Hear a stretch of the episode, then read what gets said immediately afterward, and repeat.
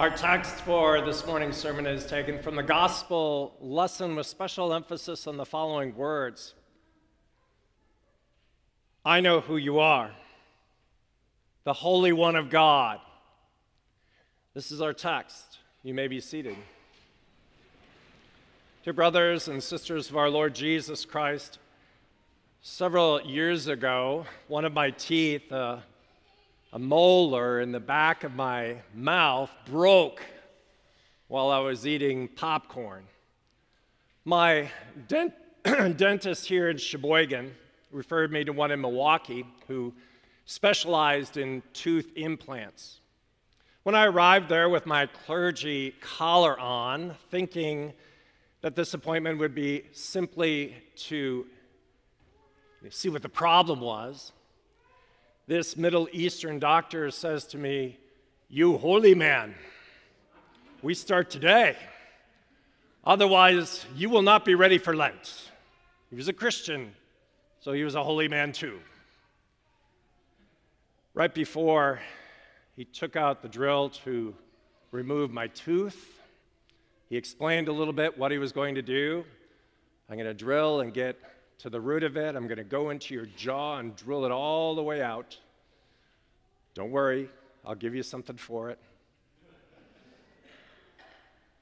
And then I'm going to put a post in there, and I'm going to get some bone fragments, and we're going to glue it in there, and you should be good.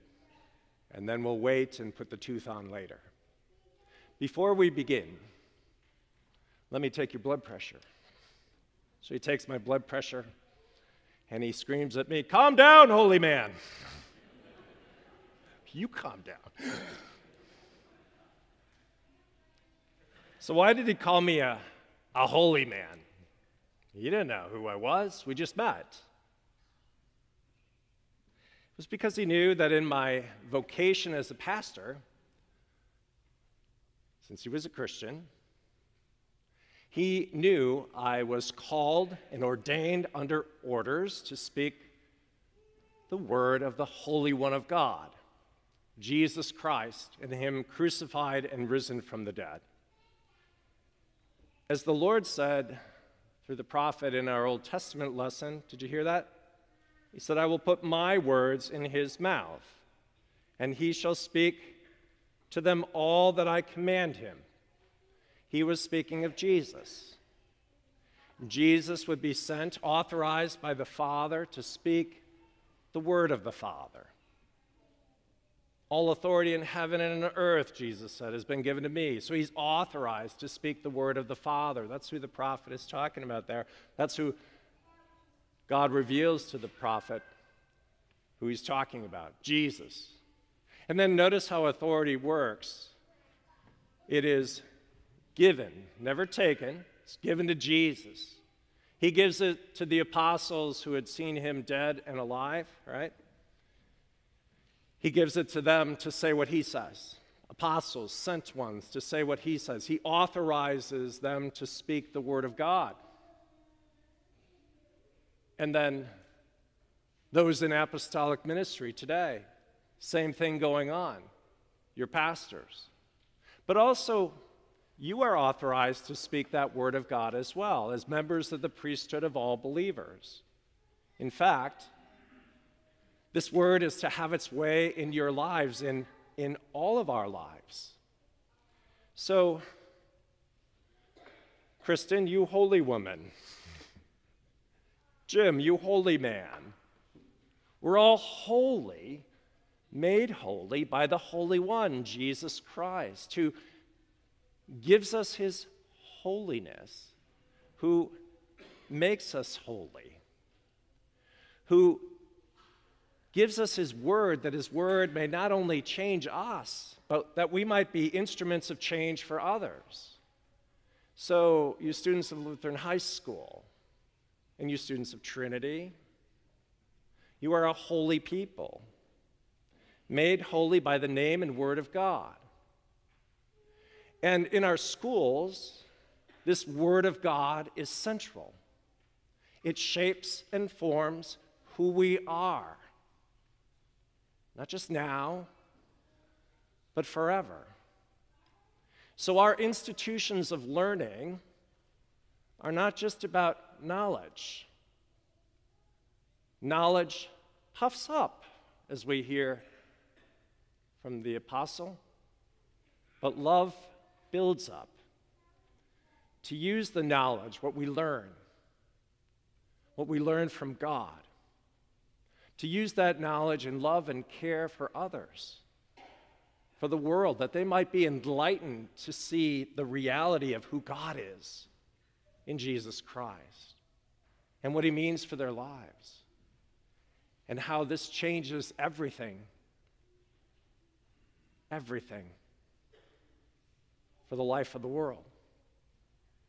Now, it's interesting to me that even the unclean spirit of our text knew who Jesus was and is. He knows. But he was silenced because while he had knowledge of Jesus, he was literally an adversary of Jesus. And in addition, Jesus' hour had not yet come, the hour of winning for us the holiness of God on the cross. It's not time. So he quiets him. So when the unclean spirit says, "I know who you are the Holy One of God," Jesus rebuked him, saying, "Be silent, come out of him."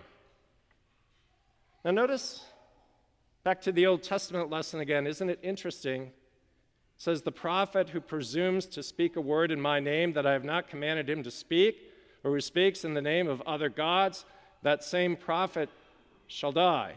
Well, not only the prophet, the evil one from whom it comes. See, he's not, this unclean spirit isn't authorized to do this. He's on the other side. He uses the word of God and twists it in order to trip people up, that they might not be known or be kept in the dark about who God really is. That God comes to us in the flesh and blood of Jesus Christ and Him crucified and risen from the dead. The unclean spirit doesn't operate in the way of God, in the way of authority. Rather, he operates in the way of power. He overpowers the person in our text, right? He overpowers this person he possesses and manipulates him. He does this to you and me too. And if need be, forces him to do whatever the unclean spirit wants him to do. Forces him. And we see that he has quite a bit of success, doesn't he? The good I want to do, I don't do. As the apostle says, the bad I don't want to do, this I keep on doing, right? You see, the unclean spirits of today do the same thing by falsely claiming authority for themselves in order to overpower others. They are on the take. They don't care about you. They care about themselves. And their followers, they don't care about you. They care about themselves. So if you get in their way, you're gone. Or as they say in our world today, canceled. You see, they see or believe that authority lies within us. That's the lie of the devil. It's a lie that we can be God, or that we can control the realities of life by pretending they're not real. We can't. It's the lie of the evil one that authority dwells within the heart of the individual psychological self, as is said today. That has always been the lie, and it's still a lie today. Jesus said something different. He said, "All authority in heaven and earth has been given to me." Authority, like I mentioned earlier, is given, not taken. It's given, not taken. And it belongs to God. It belongs to God. It doesn't belong to you and me. We don't determine the realities of life by just saying it. Those are called fairy tales. Our Lord deals in the realm of truth and reality. So he speaks to the realities of our sin, but also the realities of the antidote, because he loves every last one of us. Did you catch what the unclean spirit asked Jesus? Have you come to destroy us? Yes. Yes. Yes. Jesus is authorized to destroy the demons and to save us. And he authorizes us to bring this salvation into the world. Remember, go therefore, make disciples of all nations, baptizing them in the name of the Father and the Son and the Holy Spirit, and teaching them everything I have commanded you. And lo, I'll be with you always to the very end of the age. Jesus is still silencing and casting out demons today. I often ask my 8th graders in confirmation class, have you ever seen an exorcism? And they say, no, Pastor, never seen one. Then I say, have you ever seen a baptism of a child or an adult? Well, yes. Well, what do you think is going on there? The old spirit, the spirit of sin and death, the evil spirit is being cast out. In fact, in the old liturgies, they used to blow them out. And it is replaced with the Holy Spirit. The Spirit of God, the Spirit of Christ, and Christ takes up residence with us. He washes away our sins, and he dwells with us. He lives with us and promises never to leave us nor to forsake us. This is holy baptism, where you become a holy people, God's people, his children. And he promises, I'm going to be there for you, come what may. And if anybody's going to mess with you, they got to mess with me, Jesus says. And nobody messes with Jesus, not even death. And certainly not the evil one.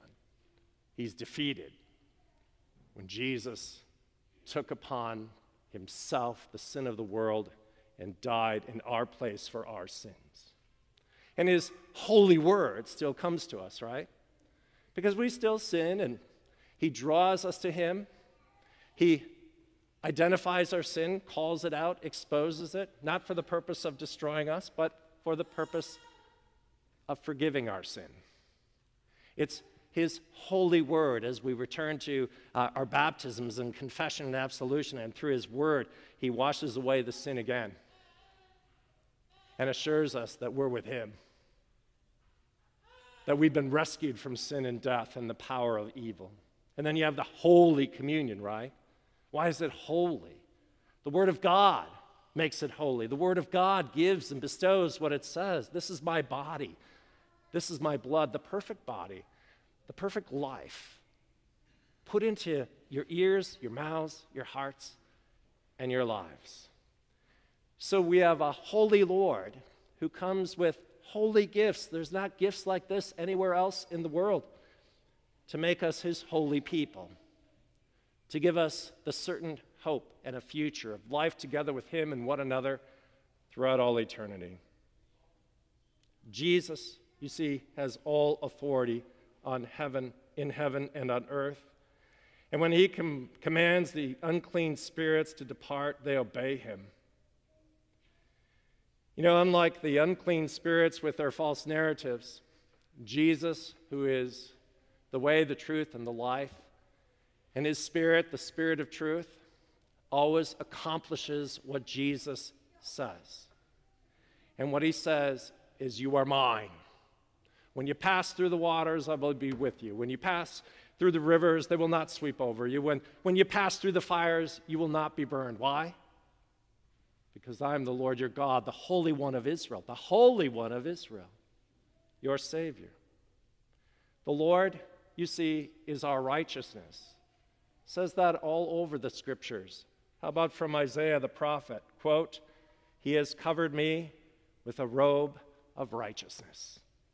That's why we put a child in a white gown to extol what happens in holy baptism. We're clothed with the righteousness of God in Jesus Christ. Or why a, a white pall is put over a casket. This person is clothed with Christ. And not even death can separate this person from the warmth, from the Son of righteousness, Jesus Christ, and the life with God and one another that never ends. Jesus said, "You are holy," with his holiness. You are a saint with his saintliness. You are clothed with the holiness and saintliness of Jesus Christ. In closing, back in 1993, I was a foreign exchange student. I was in Cambridge, England, Cambridge University at Fitzwilliam College in Cambridge, spent 6 months there, and then backpacked all over Europe. But then went on my own. I was the only one who wanted to go to Israel, and you can imagine why. I was studying to be a pastor. And in 1983, I backpacked all over the Holy Land, right? The place where our Lord walked the earth and did all of these things in history, recorded history, with witnesses, including his death and resurrection. And on my way back, I had to get from Tel Aviv to, or from Jerusalem to Tel Aviv to catch my plane. And in Israel, you have to bargain for everything you get, right? So I had to set up a cab for the next morning. I had to leave at 5 a.m. from Jerusalem to get to Tel Aviv in time for my flight. And so I knew I was going to have to pay an outrageous price because, well, he would know that I needed to get to the airport. And of course, when I called, the guy quoted me an outrageous price. And being the good bargainer that I am, I said, okay. He picked me up that morning, he stayed in his car, I threw my stuff in the cab, and we were on our way to Tel Aviv, to the airport. And along the way, he said, "Why are you here?" And I said, "Well, I'm backpacking all along." "Well, yeah, but why are you doing this on your own?" And I told him I'm studying to become a Lutheran pastor and explained what that meant. And he said this, "Oh, you holy man." Now, why did he say that? He just met me. He didn't know me, right? Well, he was a Christian too, and he understood that I was going to be called and ordained to say the word of the Holy One of God that gives us hope and a future of new life with him and with one another. When I arrived at the airport, true story, I'll never forget this, he jumped out of the car and took my bags and put him on the sidewalk. And as I reached to give him the money, he said, "No, please just give me a blessing," which I did with the name and word of God that comes not from me, not from the demons, not from a fallen humanity, but from the Holy One of God, Jesus Christ. His fame precedes him, and quite frankly, he's here today too, with all authority in heaven and on earth, to cast out your demons and mine, to make us all holy, and to give us his peace that surpasses all understanding. And like believers before us, we are amazed, truly amazed at his teaching and authority. And since now is the day of salvation, it is time. It is time for all of us to confess that Jesus is the Holy One of God. Now that he has accomplished our salvation, it is to be delivered. This Holy One of God is here delivering today to make you and me holy, to give us hope and a future, and life together with him and one another that nothing and no one can separate us from. Amen. Now may the peace of God that surpasses all understanding guard our hearts and our lives in Christ Jesus our Lord. Amen.